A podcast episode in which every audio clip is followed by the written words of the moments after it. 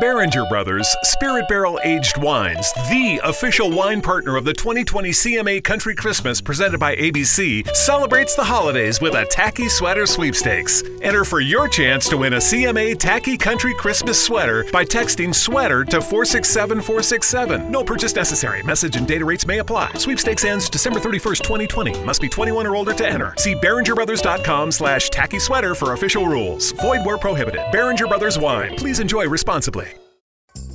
Two kinds of bacon and all kinds of delicious. Say hello to Donato's new Bacon Duo pizzas. Two pizzas, each with two kinds of bacon. Try the new Pepperoni Bacon Duo with pepperoni, Canadian bacon, and hardwood smoked bacon. And the Chipotle Bacon Duo with Canadian bacon and Chipotle seasoned bacon. Now get $2 off a large bacon duo or any large pizza. Use promo code 2. Donato's. Every piece is important. Hey, what's up, y'all? It's JJ. So, last episode's conversation with Justin Garrett Moore, Executive Director of the New York Public Design Commission, was so good and full of gems that we decided to post a full unedited interview for you this week. Shana and myself will be back next Wednesday with Your Business, LLC, and everything else you're loving about the show so far. In the meantime, please don't forget to subscribe, rate, and review us. Share the podcast with your friends. And if you think we're doing a good job, support us on Patreon too at patreon.com forward slash yo business pod. See you next week. Okay, so today we have Justin Garrett Moore, who is an urban designer and executive director of the New York City Public Design Commission. Also, um, he just wears a ton of hats. He has a social enterprise called UrbanPatch that we'll talk a little bit about. And he's part of a collective called Black Space, um, which is a collective of Black urban designers, arts, and cultural producers interested in Black spaces. So, Justin, thank you so much for being here this morning. Thank you for having me. We are Black spaces, music to my ears. Yes, like all I ever want is a space yes. with all blackness in it. Yes, so welcome, Justin. Um, tell us like, give us like an intro of like what is like the through line of all your projects because you're involved in so much. But is there like one um, uh, umbrella, you know, term or a few sentences that you give people when they ask you how it all ties together? Yeah, I mean, I'm a, a kid of the inner city, I like to say. And so growing up, I was just always very conscious of my environment, of my background of my community and you could see even as a child that there were some problems. And so the work that i've been doing and interested in for a long time has just been how do you make things better? Uh, and so that can be through professional means it can be through kind of community and social means but that's really the the thread is how do we make our environments better and our communities better. Yeah and living in a so where did you grow up so I grew up in Indianapolis. Okay. Uh, so Midwest, but uh, a lot of people joke like, "Oh, you know, might might not that be that bad," but it was the city. You yeah. know, it doesn't have that Im- impression. You know, people don't think of it like of it Detroit or St. Louis or something right. like that. But those conditions are across all American cities, and it was that kind of traditional inner city America kind of uh, uh, context. Yeah, and then moving to a city as huge as New York was that did did your did your mind think about that, that the problems would be bigger? Or like what was the move here like for you? Yeah it's it's interesting. I actually moved uh, to new york in 2001 so that was just crazy because i moved here and then 9-11 happened. Wow. Oh, wow. Um, yeah. so it, it, it was a, an intense kind of time. Um, but but exactly you know you think okay new york is, there's all this uh, uh, kind of complexity and, and dynamics here that are, are difficult. I actually moved to Harlem right here on uh, 108th uh, Manhattan Avenue is where I first moved, and Harlem was different then. Right. um, and so it, you know, it was sort of a, a, reality, like, oh, I'm landing in this environment that has all these challenges. But um, the thing I love about New York is over the years, this is one of the most resilient places on earth. Mm. I mean, the just thing after thing happens and the people are just amazing. They they take on any challenge whether it's a, a outside challenge or or something that's kind of self-produced within the just craziness of the economy and capital that are swirling around this city. Yeah. The people are amazing And living in a city this big, so I'm from Pittsburgh, so I, Oh, cool. I kind of understand, you know, a little okay. bit of this small town um, situation. And so moving here, it feels impossible to impact a change. Like there's so many people, and you're kind of just like hustling and bustling all day.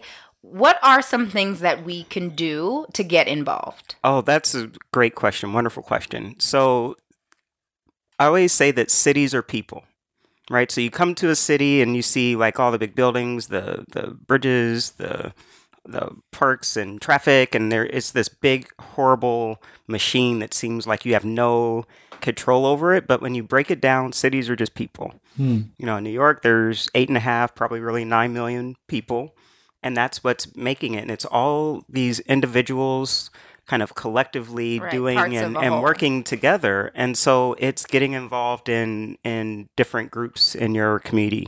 It could be starting your own organization. Uh, it could be um, uh, looking at spaces that are kind of not to their fullest potential and saying, okay, how do we remake that? And it's great. You can get involved with community boards. You can get involved with uh, people that do similar work to you, and and you just start. So, as executive director of New York City Public Design Commission, um, you've worked on projects in neighborhoods like Williamsburg and Fort Greene.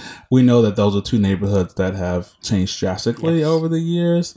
Um, and I'm just curious, like, as a, a New York City official, like, what do you think about what the city is doing to address like the the ongoing like gentrification crisis here and um and kind of like the widening income disparity? Yes. So uh, I've worked in city government since uh, 2005, so 14 years now. Uh, and I worked originally at the city planning department. So this is the agency that does the neighborhood planning and, and rezonings. Uh, and, and a big part of what happens in rezonings is changes to policy, to land use that uh, can drive real estate development. Uh, so uh, you know, in Harlem, you see the kind of the towers going up next to the Apollo Theater. That's from a rezoning where the city said you can build more uh, here, right? And so there's absolutely a connection between these decisions that are made by government uh, that that affect real estate development and and can promote increases in rents, increases in property values, and and changes for uh, people that have been in their communities long term. Uh, so it's definitely something that has some negative impacts on communities, and this is nothing new in planning. Yeah. Um, another kind of hat I wear, I'm part of the National uh, Organization of Urban Planners, so the American Planning Association.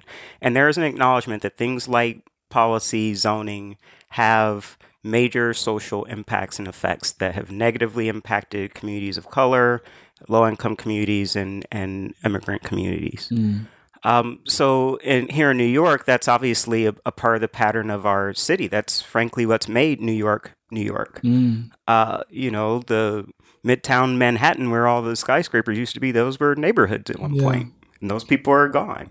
You know, this is this is indigenous land, Yeah, it's like at some point the city just seems like unlivable. It, it, it Right, will become right. unlivable, you know, Yeah. for the average person. person right so the, yeah so there are things that that have shifted in policy when when the new mayor came in they created something called mandatory inclusionary housing mm-hmm. so this is a policy where when you change the zoning of a neighborhood where people can build more that you require that they build affordable housing hmm. so that's a good measure where you know 20 25% of new units built will have these income restricted units but the question that always comes up then is affordable to whom Right.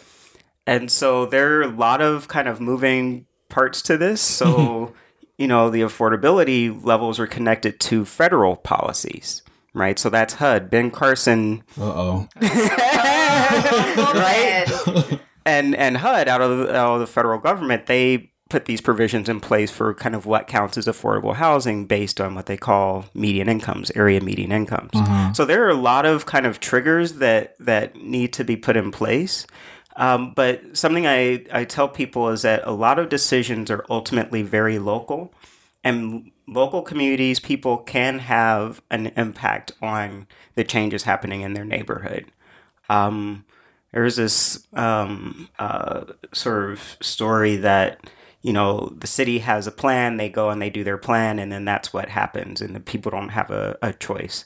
That's not really the case in New York. New York has a very strong and established community Mhm. process, and the politics here is local. Yeah, I mean, we've seen uh, that play out right uh, just recently with Amazon. Amazon. with Amazon, Yeah. ex- exactly, Yeah. People- exactly. People, have spoken. right, that that narrative. And they're like, you know what? Right. Actually, we're just not right gonna- right Yeah. We- we amazon wanna and, and, and, that, and that happens a lot and it's that's not the story that a lot of people have because so many public processes and and city change projects do happen through a lot of different people shifting what ultimately happens. And so people would say oh it was approved. It's like no there was a lot that happened.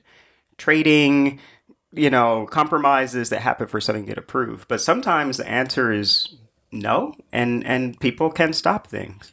My first follow up to that is how do people get involved in those kinds of decisions, right? right. Um, and then two, can you talk a bit about like how one thing I think that doesn't get talked about enough is um, like when you talk about like black spaces, like the the spaces for like uh, minority entrepreneurship, and like how does then how does like you know allowing you know skyscrapers to go up next to Apollo, how does that then like affect the black entrepreneurship in the neighborhood as well, along Right. with like the obviously the rent the rent prices and Right. all that.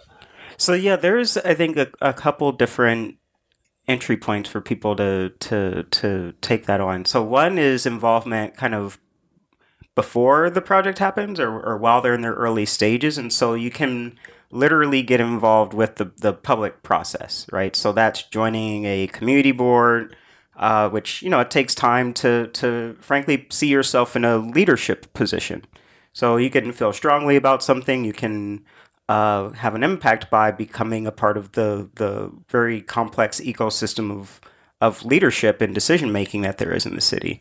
So a lot of people don't get involved formally, but that's something that absolutely you can do. And unfortunately, younger people and people of color do not tend to get involved formally in the processes that And make our why city. Why do you think that is? Is it because we don't know about them or I think I think it's a combination of people not knowing about it, but also it those spaces are not spaces that are really designed for Yeah, I was gonna say younger like the distrust also. right. Just yeah. Like, yeah. yeah.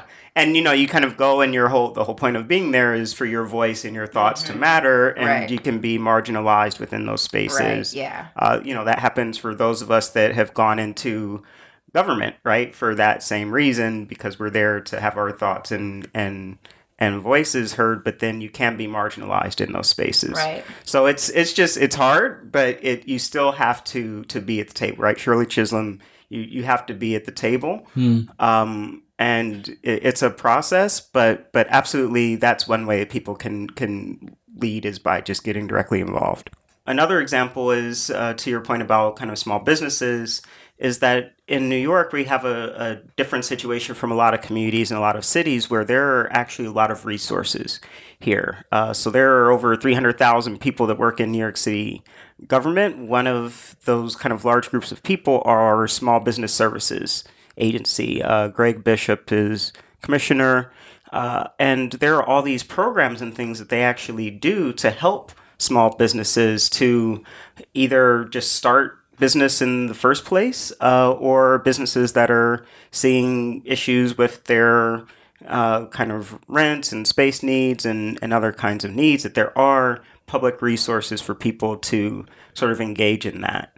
Um, you know, there are even legal services and things that, that businesses can do around uh, making sure that they're not having unfair practices in, in their rent increases and, and lease negotiations. Uh, so there are things that, that people can can do, but the the best thing that people can do, frankly, is to support their community. So um, you know, capitalist world, society, country, city, and your dollar matters. And so the people in your community going and shopping at the small businesses makes a big difference. You know, some of the businesses are able to stay. Some of the businesses, believe it or not, welcome that there are more people. Right. Um, but what often happens is is a neighborhood is undergoing change and the new businesses come in, people stop going to the old businesses. Right. Yeah, we have to be conscious consumers. Yeah, and that that makes a difference. It's Yeah. like that, you know, there are more than one reason why people can't pay the rent. Can you just give us the very base level of what urban planning Oh. and urban design is? Because for me, it's like The Sims or like Roller Coaster Tycoon. Yeah. like I'm just like that. You're like, oh, boop, boop. Here's a building. yeah, a lot of lot, and drop. exactly. Right, right, like yeah. here is let me wake my sim up and let me. right. Yeah, Sim, Sims is is actually kind of a gateway for a lot of people. Yeah. I, I have to admit. I have to admit. Um, so yeah, so urban planning uh, and urban design, sort of different sort of sectors. Um, urban planning is all of the policies and decisions that decide how land is used. So, and, and the technical term is land use, right? So, on this piece of land, you can either build a house, you can build a 10 story apartment building, you can build a factory spewing pollution, whatever it is. Uh, it could be a park, street, all of that. So, it's the people that decide, and it's very complex, obviously, how land is used public land, private land. And there are all these kind of rules and regulations for how that's managed, right? Environmental impact. Uh, we talk about environmental justice issues in these country uh, uh, in this country.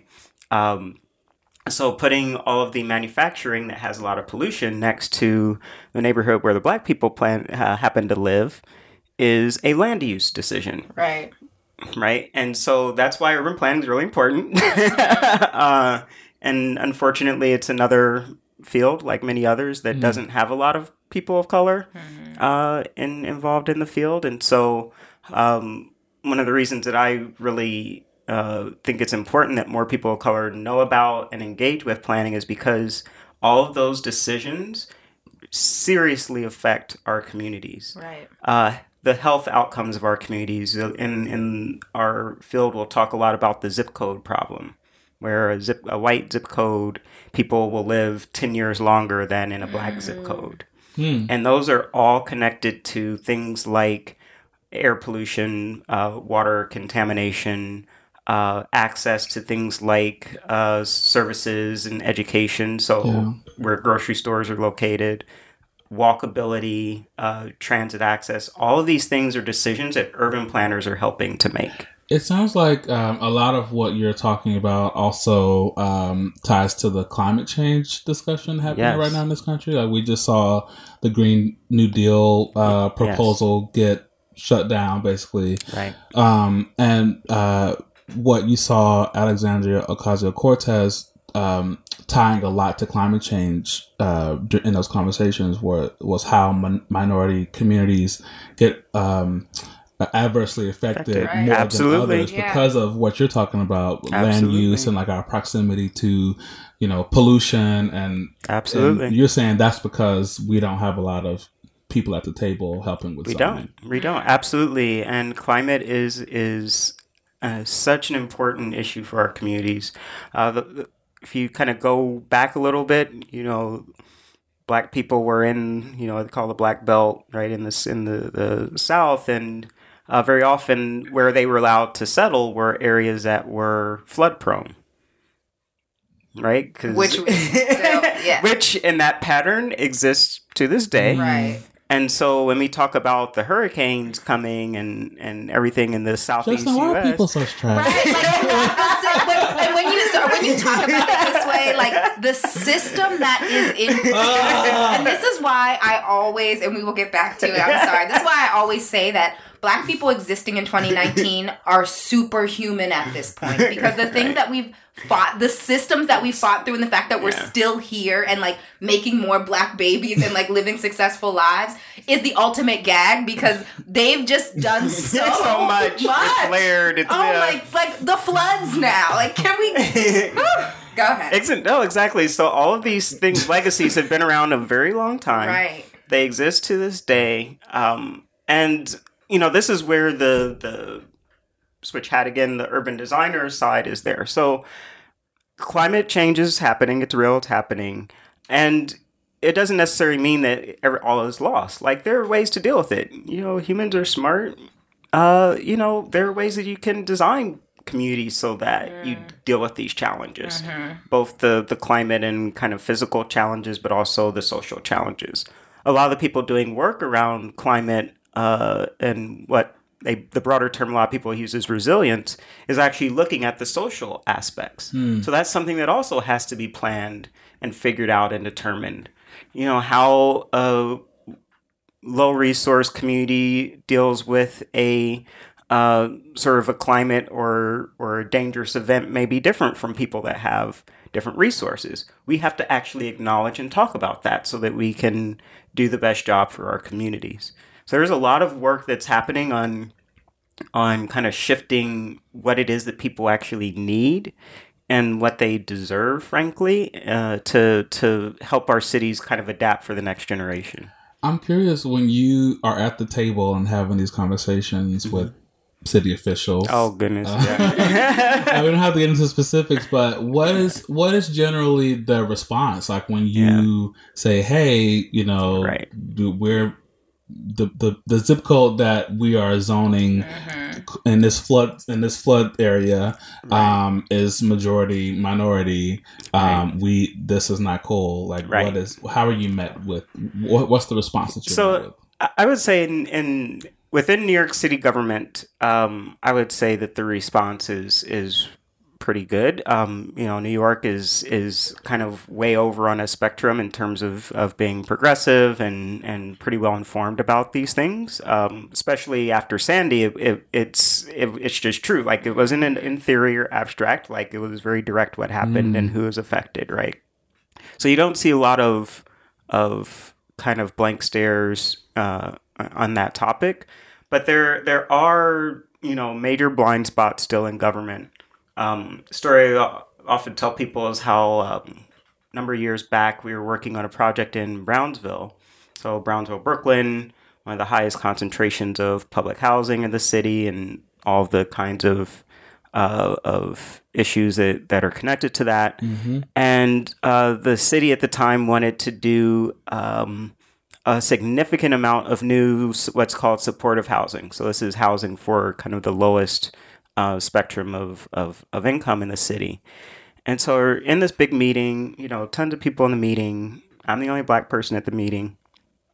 And everyone's saying, like, yeah, this is going to be great. We're going to put like these hundreds of units of supportive housing in this neighborhood. So I like raised my hand and I'm like, well, isn't that further concentrating poverty? Hmm. You better speak up. and people look at me like I have horns. Mm.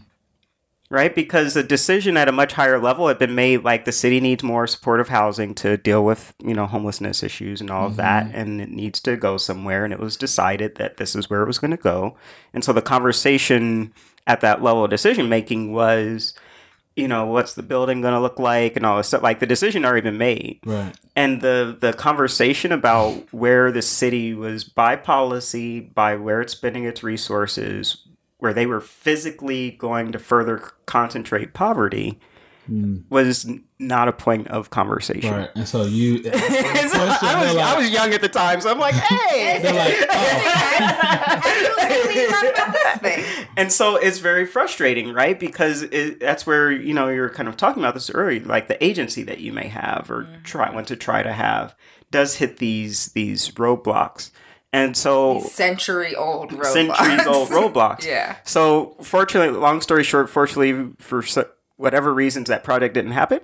Um, and now the uh, Brownsville community went through an entirely different kind of neighborhood planning process where uh, they sort of went more to community residents, um, had kind of workshops and what we call charrettes, kind of working sessions. and maybe and uh, one uh, solution that I've heard of instead of like just putting supportive housing, maybe like a mixed income. building, Exactly. right? Okay. Exactly. And so that was kind of what they heard from people who are like, we understand, you know, and, and I say black people are too nice. So, you know, they're like, we understand that, you know, people have needs, da da da.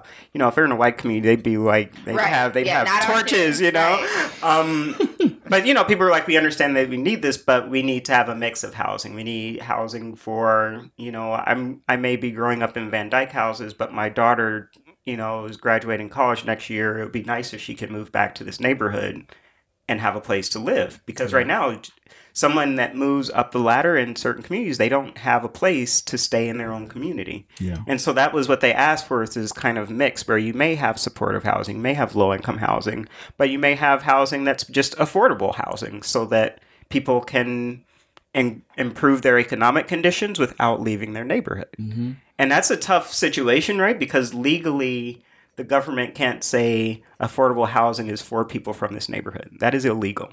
Hmm. Um, people ask for it all the time, and they demand, well, if there's affordable housing, it should be for us. It is illegal in the United States to do that. No one knows that. No one wants to accept it, but it is illegal to do that. Why is that illegal? It's a, it's a form of housing discrimination, Oh, technically. interesting. Because so imagine a white neighborhood that said, okay, you could build more housing in our neighborhood, but only people from this neighborhood can live here. Oh, I see.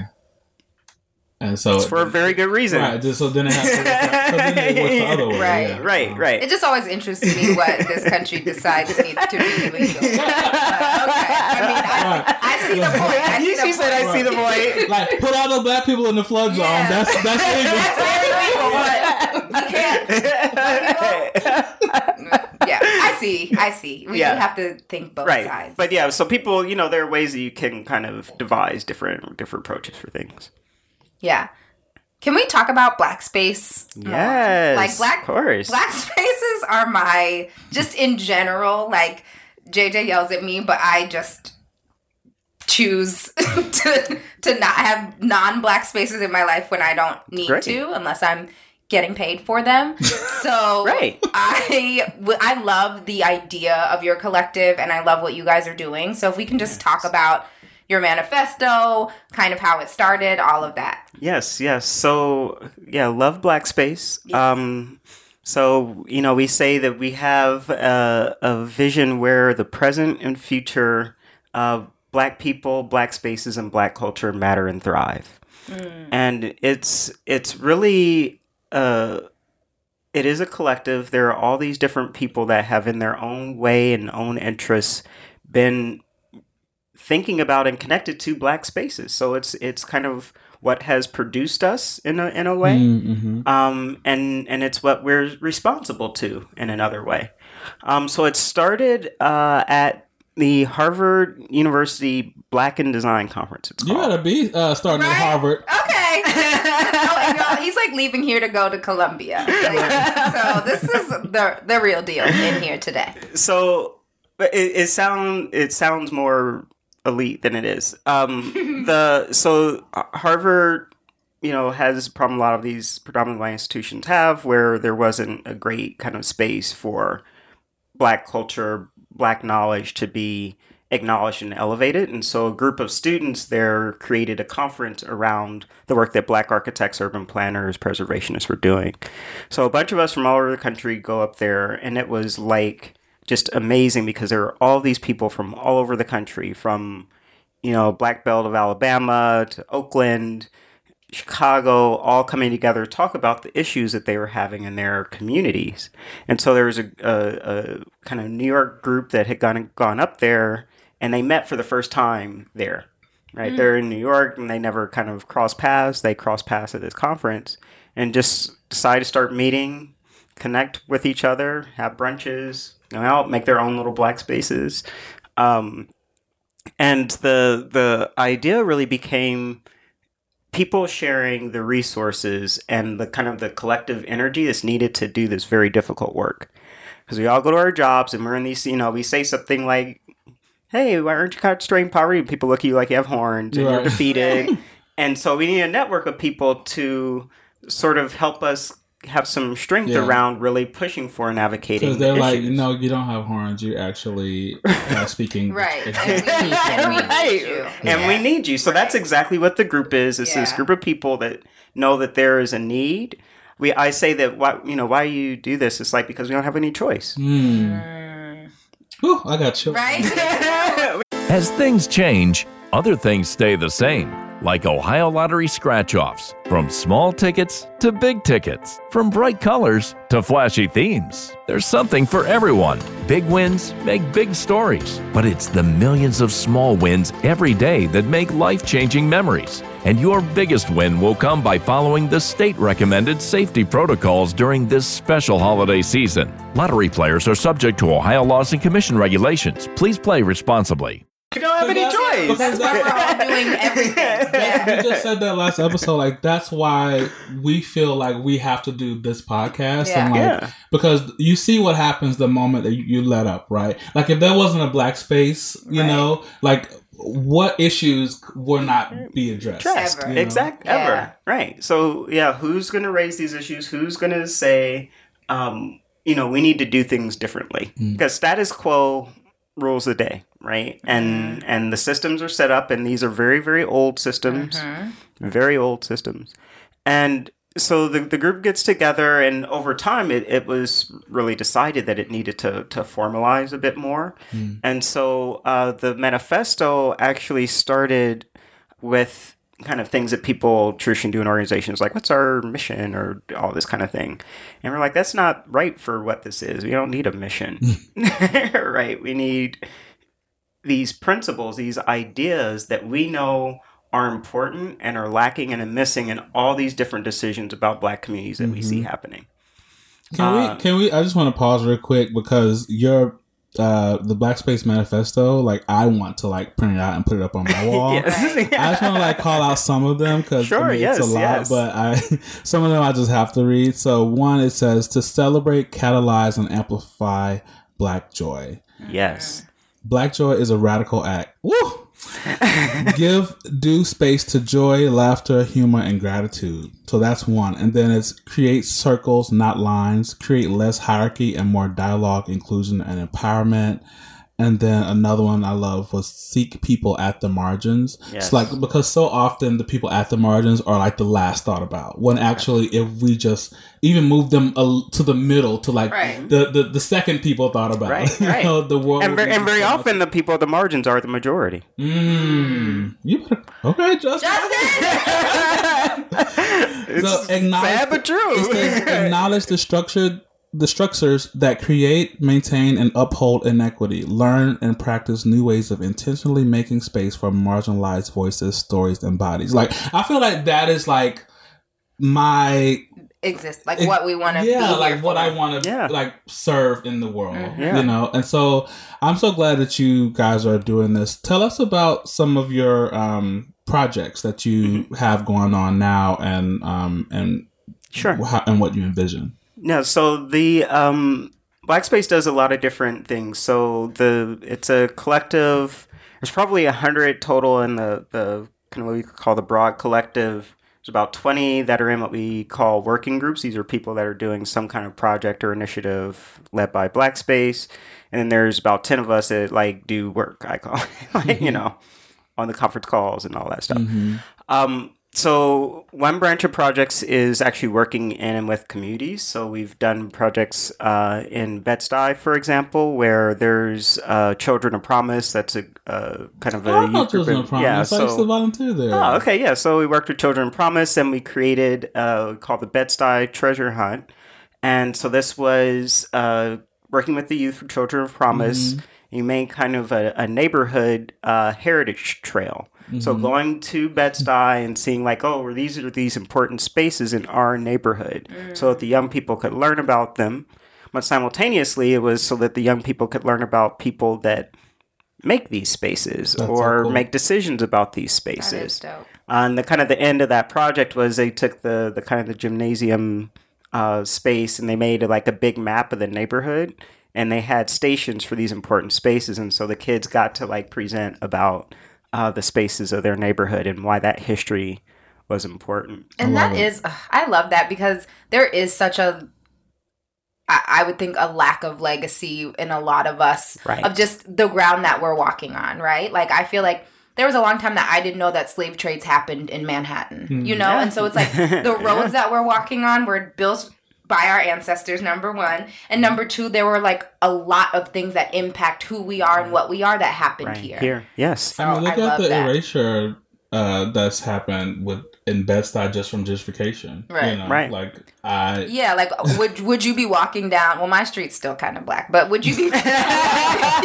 would you? For now. Yeah, for now. They're moving slowly. I'm like the last block. right. Um, but you know, would you be walking down Bedford now next to the acupuncture center and across the street from the juice Right. bar and instantly think of the black or brown history that happened, there? Happened. No. right. So So I yeah, love that. so so that's something that we kind of is rooted in our work. We talk a lot about kind of heritage and and legacy a lot in the group because that's something that just has to be acknowledged about kind of black experience. And so the other big project that we've done is working in Brownsville, uh, Brooklyn, and this is um, uh, a project around what we call heritage conservation. So communities change, and there there's an acknowledgement within the group that that places change, right? Development happens in in the upswing or in a downswing, things change. Mm-hmm. But what we're focused on is what is it about black experience, black community, black culture that needs to be not just preserved, but we call it conserved, right? So preservation movement is very strong. Uh, so Bed-Stuy, for example, they have like the historic districts, right? So they preserve the the buildings, mm. But the culture, the people, the the life mm-hmm. isn't necessarily mm-hmm. preserved. Mm-hmm. So we talk instead about conservation. So if you know from the environmental movement, they talk about conservation of the environment, right? So you don't want the species to go extinct. Hmm. right? So like, like the things that you're saying and the wake ups that they can like allow. We don't want the species to go extinct. So while y'all are holding onto these buildings and erasing the humans in and around them, all right, Justin, go ahead. Sorry. Yeah. so, you know, in order to have black people in the future, there needs to be black people, right? Um, and so we started thinking about this question about what does it mean to kind of conserve the heritage, like the culture of a community as it's changing, and and to put the pieces together. So um, he started working with a number of different uh, Brownsville groups, organizations, and just started by talking to people. Right, um, went to the the Brownsville Easter Parade, which is a long-standing kind of uh, event in the community. We talked to uh, a writers circle group there. We talked to young people, and really just had this conversation about what makes Brownsville Brownsville, right? And and this is important because this is a community that has all the negative associations, Right. Right. Um, and what we wanted to do is that have a conversation with people about what is the positive, what is the the kind of the full picture, the full story of this community. Mm-hmm. So uh, through that work, we really um, had, I think, a, a a learning exchange because this is something that all of us involved in the group realize that we've been miseducated in how to do our work. Right, we're professionals. We all went to school, worked all Wow. of these things for like how you do work in a community. And you know, you do your analysis, you do your study, do your mapping, do the survey, da da da da da, developing a plan, put the plan on the wall, version ABC. Do you like apples, oranges, or pears? People say I like pears, and you do the plan. That's a miseducation. Hmm. And that's what we've been taught to do. And so through this process, like that didn't work. that, that was a miseducation because that education isn't inclusive of Exactly. Right, right. Exactly. That that works right for some for people. a tiny percentage of Because because you were taught to go in and work in certain kinds of communities and not your community. Right. Mm-hmm. Uh, and so it was, you know, it was a, a long process. We have one of our members, um, Raphael Smith. He works um, uh, at IDEO, and so they do a lot of the design kind of process thinking. So we we actually went through this whole process of once you kind of acknowledge there these problems, the way we're approaching it, that we had to actually redesign how we even think about these things. Hmm. And so we had sessions where people from Brownsville were part of, of the conversations and sessions and helping us sort of figure out, well, how do we even engage this question and, and how do you talk to people and how do you even frame what a project is? So we, hmm. you know, I started with one kind of orientation and through actually becoming more integrated with the the the needs of of this place. We sort of developed a uh, kind of approach to what it meant to maintain this neighborhood. Yeah, I saw. Um, Sorry, it's 12. I just want to make sure that. Yeah. yeah Okay. okay, When do yeah. you think you need to go? Uh, twelve thirty. Okay. Yeah, Okay. because this Columbia is Okay, perfect. Okay. I don't want to make you late. okay. Thank yeah, you. Thank you. Um, so uh, one more question on that from me from uh, about black spaces. So I'm on the site, and I also saw that you have a um, a spaces and places uh, Yes. workshop happening in Oakland Yes. uh, next month in April. So I know that um, similar to what's happened in New York and the surrounding and the surrounding boroughs as a result of housing development and Mm-hmm. real estate. Um, similar things are also happening in the Bay Area because of Right. the tech presence there. Yeah. Um, Intense. yeah. And so um, I I'm I'm looking on your list of collaborators and participants, and I'm not seeing a lot of tech companies. So I'm curious, like. Have have you reached out to? I don't, I don't mean to put you on the spot, Yeah, yeah. but right, have, you have have you him to spill. have you Yeah. reached out to like Google, to Facebook, to tech like a lot of these tech companies that have um, been responsible for so drastically Right. changing the the uh, makeup of the communities there? And if you have, what has been your response? Right, right. So we have not. Okay. Um, and I'll give you a little background on Spaces and Places. So Spaces and Places uh, started a few years ago, and um, it started because there's, like I mentioned, the American Planning Association, this national association, had these conferences, and a number of people um, had submitted proposals for what to present at the conference, and none of them were accepted. Their proposals were around working in communities of color. Hmm. And so a group of people said, well, they may not accept it at the conference, but we still have this conversation. And so they did their own little mini conference.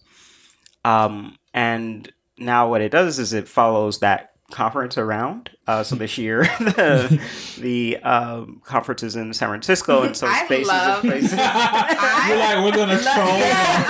I love that. We weren't accepted. That's cool. We'll do our own conference right next to yours. So where where are we going next year? and instead of costing $800, it's free. Um, Because that's one of the reasons that people Justin, can't. better go ahead and be professionally dragging. like, yes. That's great. But it's important that you have the space because who can afford to go to an eight hundred dollar conference, Right. right? And and that, and that doesn't accept us. and that doesn't accept exactly. we don't. Yeah. And so we you know we raise money, we get sponsorships and things to pay for it, so that it can be free. It's not you know it still costs money to do, but we we Right. get it uh, sponsored. But um, so the idea of it and the reason why it's not the Googles and and all the kind of the companies is we we start by going to the organizations that have been working on the ground in those communities so that we can hear and understand what it is that they're going through and what they mm. need from this kind of national audience of people that are doing similar things. Mm. So it, it is centered on the local kind of mm-hmm. organizations so that we can, you know, I think give them the space that that they don't often get Right. right? So Google, right? Google can say, "Oh, we're going to build a city in Toronto," and the entire world is interested in what Google thinks about communities, Mm. Right? These black and brown organizations that are working in, you know, last year in New Orleans, com- you know, neighborhoods in New Orleans that were completely wiped out and told and given resources to rebuild, but when it's rebuilt, it's not rebuilt for them, Mm. right? So Man. Go ahead. I mean, yeah, so this is who we are saying we need to listen to. We need to have these conversations. The the big people we you know, we obviously have to engage with them at some point, right. but the little resources we have, we want to try to make sure that people that do not mm-hmm. get their mm-hmm. voices heard. And create these black spaces. Ex- I love exactly. that. I love it, Justin. I mean, I'm adopting some of these strategies, like as you're talking, like in my own work, in my head, as Yeah. you're speaking. Yeah, we need we need we need a media unconference, whatever your version of like that, and be like, okay, we're Right. gonna do our own. Right. Okay, so so I'm curious specifically um about uh the way that your situation is set up, right? So uh, I think a lot of times uh, as we think about entrepreneurship, right, we think about going in making money. Right. Um, and so Shane and I were talking earlier before you got here about, you know, the fact that you are, um, like Black Space is a nonprofit, Mhm. right? Yes, and then nonprofit. UrbanPatch, um, which I'll, I'll ask you to introduce l- Okay. a little later uh, in your answer, um, is a social enterprise. And Right. so, um, how do you, it seems like your for profit venture is your work with the city, right? so, so how do you, how do you, for first of all, what's a social enterprise? Right. And then two, like how, how has these nonprofit ventures contributed to like your professional success? Right. So yeah, I, I tell people all the time that um, uh, I consider myself kind of a Swiss Army knife type person. I do like a lot of different things, you know, well enough to get it done. Um, so on my kind of professional career track, I tell people I, don't, I haven't had one career, and I think that's another thing that you're miseducated on. Is that like you know you go to school for this thing, and then Yeah. you go and you do that thing, and you someone else hires you to do that thing, and then you move up. Um, that has not been my career ever. I've always had at least three jobs. Wow. Um, and I think because I've always had like kind of multiple things that I'm doing, it's made my sort of skill set broader, Mm-hmm. uh, my general awareness and understanding of things uh, better, and so it's it's been good for my career actually that I've done multiple kinds of work Mm-hmm. uh, throughout throughout the career. So yeah, my work in government, I sort of you know the day job would be the shortcut way of saying it is you know that's where I have my salary, it's where I get health insurance, all those kind of practical things. Uh, and I've been very fortunate to be successful in that. I'm I'm the head of a city agency You're in New York. executive director Executive director, of a right? New York yes, agency. yeah. yeah, I've got you know my office is really nice. it's like it's, it's people. so when we having lunch, yeah, yeah, yeah. Come, come down and see, and you'll be like, "Whoa, this is really nice." Um, so it's you know it's great, and I'm I'm fortunate, and I and that's another thing is you know people you know poo poo working in government, but there are a lot of great jobs and and career opportunities in government. A, a lot of um, uh, a lot of times you don't get the best pay, but it is very rewarding. And if you like your job, you tend to do better at it. Um, Amen. so so that's kind of one track and the other advantage of government is you know good old unions you know it's a 35 hour work week and so that means that i have time to do other things Yeah. And so that's another thing that people get trapped like oh i'll take this job and it's going to pay me more money and it may be $5000 more but if it's $50000 worth of more time you just got got I work in fashion. No such thing as unions. Your whole life is spent there. yeah so, it's like yeah, so Are that's there really no fashion? it's unions? like yeah it's like that's that's time that's time theft which is money theft Right. And so, um, you know, so I've had the time to do these other things. So, um, two kind of tracks. One is I teach part time, which is great because it forces you to keep learning. you teach at Columbia. I teach at Columbia, yeah, the the architecture school there. Um, the other is these other activities and things, and so UrbanPatch, uh, which is our it's a family social enterprise, and so uh, social enterprise is a business. It's an LLC where you have a social purpose of some kind built into the business model. So in our case, uh, the the work that we do primarily is buying up uh, what were vacant or, or uh, underutilized properties in the neighborhood where I grew up. We fix them up and we rent them out at affordable rents, right? So it's kind of small scale, uh, kind of real estate property management. What makes it kind of a social enterprise model is you know you get rents that come in and then you take some of what would normally just be profit and you instead of it just going into your pocket you do something that benefits the community instead. So that's where we've done things like community gardens and uh, rain gardens and uh, kind of artwork murals public art that we're doing in our community with some of those profits from you know Man, the that's the so revenues. inspiring. Yeah. How Because can we get is- you to do this for the whole world? Like- but he, but like you, but also the fact that you you started the conversation with like when we asked where you were from and like seeing what you saw in Indianapolis, and now you like going to start this social enterprise do it. in your hometown With your giving- family. Oh, I yeah love just do it yeah and it's and the the thing that is uh, it, what's funny about kind of the idea is there are different business models right and you know i think lyft just went public or whatever and they lost 900 million dollars last year Mhm. right and so the the idea of what is a, a business model is broader than what a lot of people think so UrbanPatch you know people are like oh how do you do this and you know you're still only charging $600 rent well the rents are affordable, but the value of our property goes up. Mm. So part of the reasons that I have a certain amount of net worth is that other people have been paying my mortgages. Come on, net worth. you know?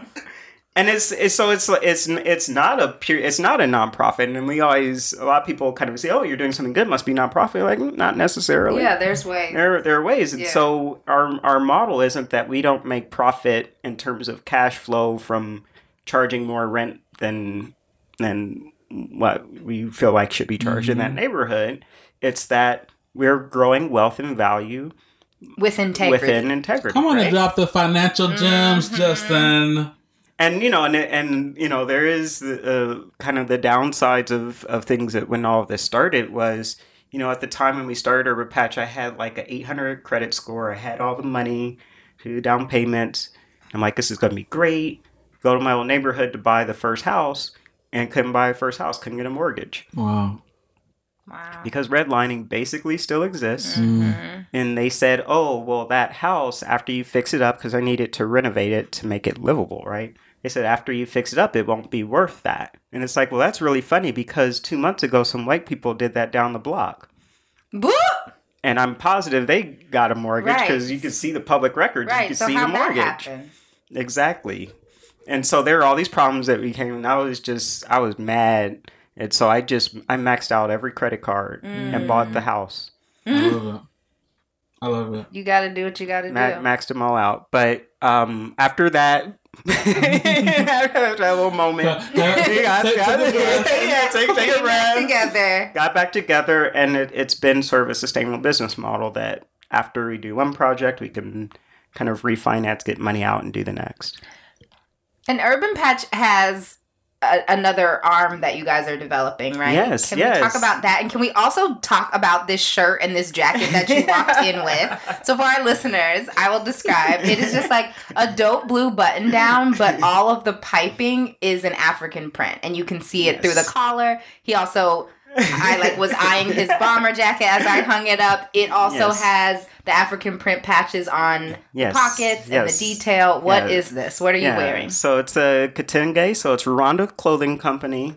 Look them up; they're very cool, and it's uh, it's Kitenge uh, print fabric that's that they kind of incorporate into all their clothing. It's really cool stuff. That's awesome. We're gonna take a picture before you go, and we'll put it, we'll put it on our Instagram so you guys can see it. Yes, so um, something really exciting for, for UrbanPatch, and actually just got back on this Monday this week um, from Kigali, which is the capital of Rwanda, and we purchased our first property there. Oh my gosh! Um, Congrats. Very excited. So I Wow. own own land in the motherland. oh my gosh! That's Uh, awesome. And we are developing affordable housing in Kigali, Rwanda. Wow, Justin. And so, uh, kind of the background of this is I have a very good friend, uh, uh, Fatu Da, that we went to uh, school together and actually worked together briefly at the city planning department.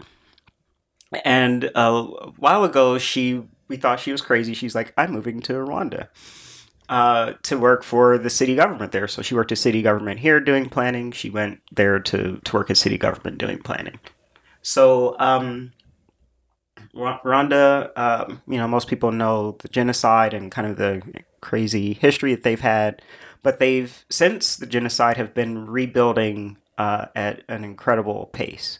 Uh, it's a rapidly urbanizing country, which is the case of a lot of uh, uh, developing nations, and so they have a problem with housing.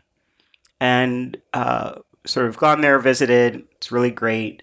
And the thing that he sort of saw was that they were repeating a lot of the mistakes that we know we had here.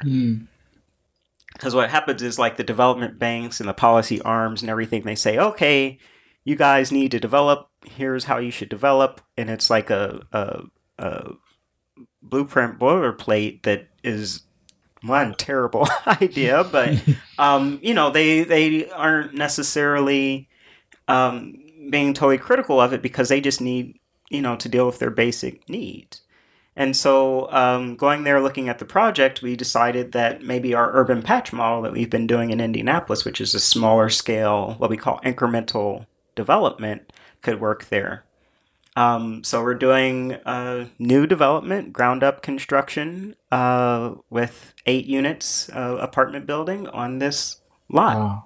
That is awesome. Congrats. That's awesome. Thank you. I, I think implicit in like in what you're talking about is like this um this willingness to sacrifice. And I, and I want to say sacrifice in a sense like you're like just giving up your wealth right?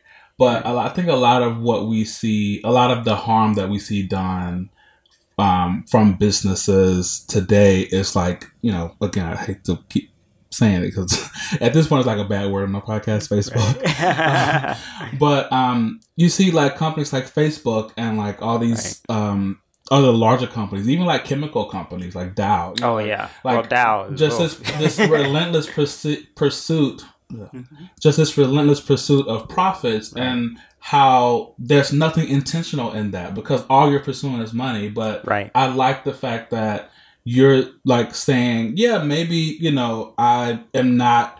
You know, charging my tenants 10x. You know, I'm not building an apartment building where I can like charge them ten thousand dollars a month rent, but they are paying my mortgage. You know, Right. and, and and um and I'm able to, and because of that, I'm able to like buy this building. Right. Right. And at some point, there has to be a cap on what you Right. need, right? Right, it's just right. like how much, Jeff Bezos, how much money do you need? I think that you're fine, you know? And so, like, fine. and that's what I hear from when you're speaking. It's like, I'm not trying to be a pauper. Like, Right, I'm out right, here also right. trying to be successful, but I don't need all the money from all the people. Right. It's it's just not necessary. Yeah. And the the thing that's it's been interesting as as prizes because people are like, oh well, you could make so much more because we're Mm. we're obviously going to be um, selling these units and we're selling the units in Rwanda because it's like I don't want to be a landlord in Rwanda. It's like we'll build Right. it, you Yeah, buy it, you it's your it. it's your land. Yeah. Yeah.